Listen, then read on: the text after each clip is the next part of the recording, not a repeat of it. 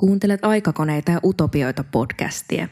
Tässä sarjassa jaetaan ajatuksia ilmastonmuutoksesta. Pohdimme menneisyyden kokemuksia, tämän päivän arkea ja tulevaisuuden mahdollisuuksia. Tässä jaksossa ruokakulttuurin professori Johanna Mäkelä kuvaa sitä, miten ympäröivä kulttuuri vaikuttaa siihen, mitä syömme. Ruokakulttuuri muuttuu yhtä aikaa nopeasti ja todella hitaasti. Mäkelä kertoo, miten historiasta tutut tavat, kuten kaupunkiviljely ja yhdessä syöminen, voivat olla ratkaisemassa myös tämän päivän kestävyysongelmaa.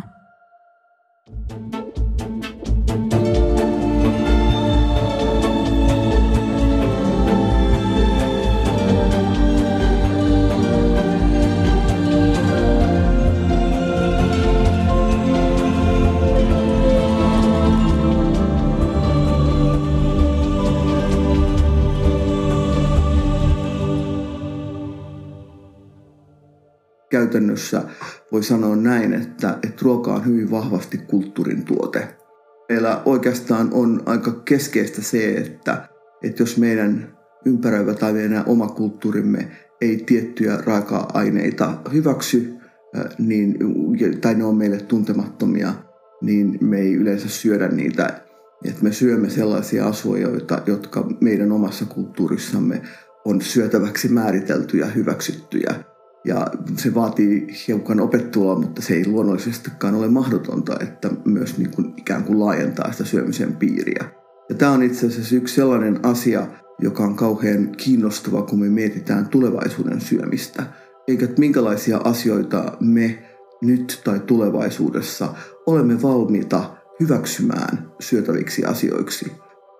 Mä itse ehkä ajattelen sitä, että, että ruokakulttuurin muutos on yhtä aikaa nopeaa ja hidasta – jos me ruvetaan yksilöinä miettimään sitä, että, että milloin me ollaan ruvettu syömään jotain sellaista asiaa, josta voi olla ihan varma, että se on uutuus. Otetaan vaikka susi, joka on sellainen, joka on niin kuin aika nopeasti levinnyt eri puolille Suomea, istuu tietyllä tavalla suomalaisen ruokakulttuuriin ihan hyvin sen raan kalan osalta, koska se on meille tuttu ja riisikin on semmoinen kuitenkin, joka esimerkiksi kuuluu meille tuttuun, nykyisin kuuluu meille tuttuun Karjalan piirakkaan. Mutta sitten on usein kauhean vaikea, ellei ole jotain semmoista vahvaa tapahtumallista niin kuin muistoa siihen, että kun on syönyt jotakin asiaa ensimmäistä kertaa. Ja se ei ole niin helppoa niin kuin paikantaa sellaista asiaa, että, että milloin mä oon syönyt esimerkiksi vaikkapa just susia tai milloin mä oon juonut ensimmäisen kerran tuoremehua, entäs jogurttia.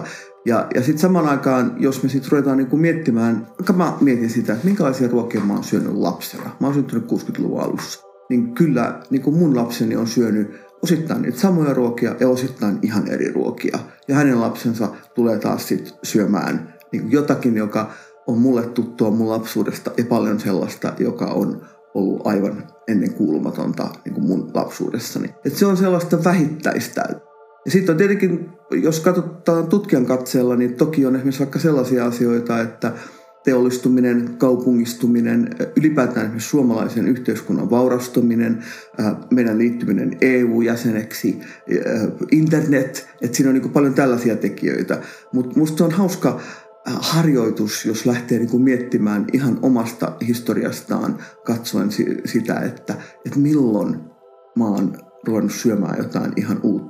Ja silloin ehkä huomaa sen, että, että se oma syöminen ja samalla meidän myös ruokakulttuurimme on jatkumo, josta ei ole aina niin helppoa, että just toi on se.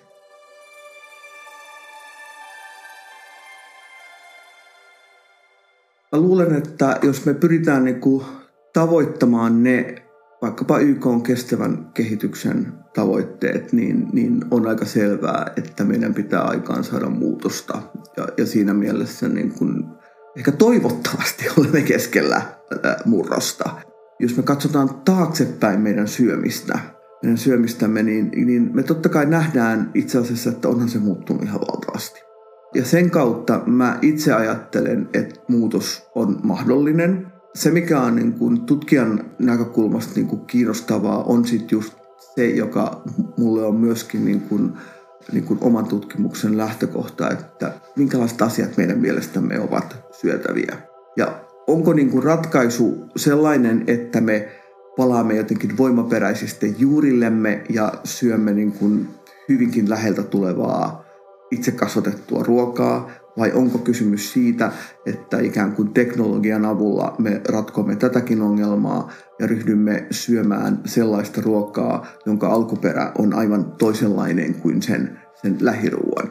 Ja se, mikä mua itse asiassa kiinnostaa ehkä kaikkein eniten, on se, että, että muuttuuko niin kuin, niin kuin meidän ajatuksemme siitä, että, että että et kukaan tuottaja ja kukaan ikään kuin kuluttaja jonkinlaiseksi toisenlaiseksi ja, ja toteutuvatko sellaiset ajatukset, että meillä voisi olla vaikkapa pieni ruoan tuotantolaite meidän keittiössämme, joka mun käsityksen mukaan olisi silloin kyllä todella lähiruokaa, tai, tai, tai millä tavalla me niin kuin kenties niin kuin ryhdytään palaamaan takaisin kaupunkiviljelyyn siirtolapuutarhojen kautta, joka tietenkin tällä hetkellä on jo valtavan suosittua, mutta syntyykö se sellaiseksi ruoantuotanto ikään kuin ruoan lähteeksi, että se on samalla tavalla merkityksellistä kuin se aikoinaan syntyi. Siis ideahan oli kuitenkin se, että työväestö kasvattaisi osan omasta ruoastaan niin itse omilla palstoillaan.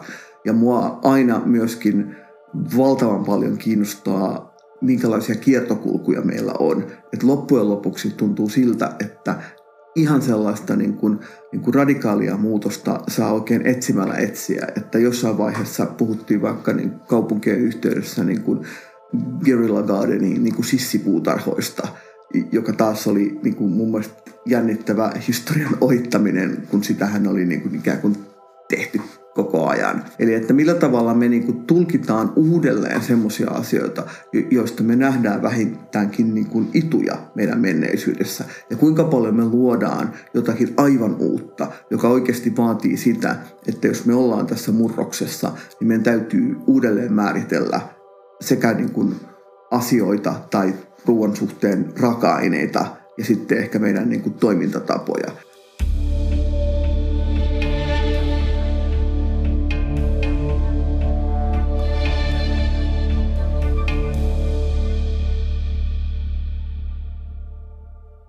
Jossain vaiheessa olin kauhean jotenkin tota, ihastunut siihen ajatukseen, että, että Helsinki on kaupunki, jossa kuitenkin oli niin kuin maailmansotien välisenä aikana muun muassa Töölössä rakennuksia, jossa oli yhteiskeittiö.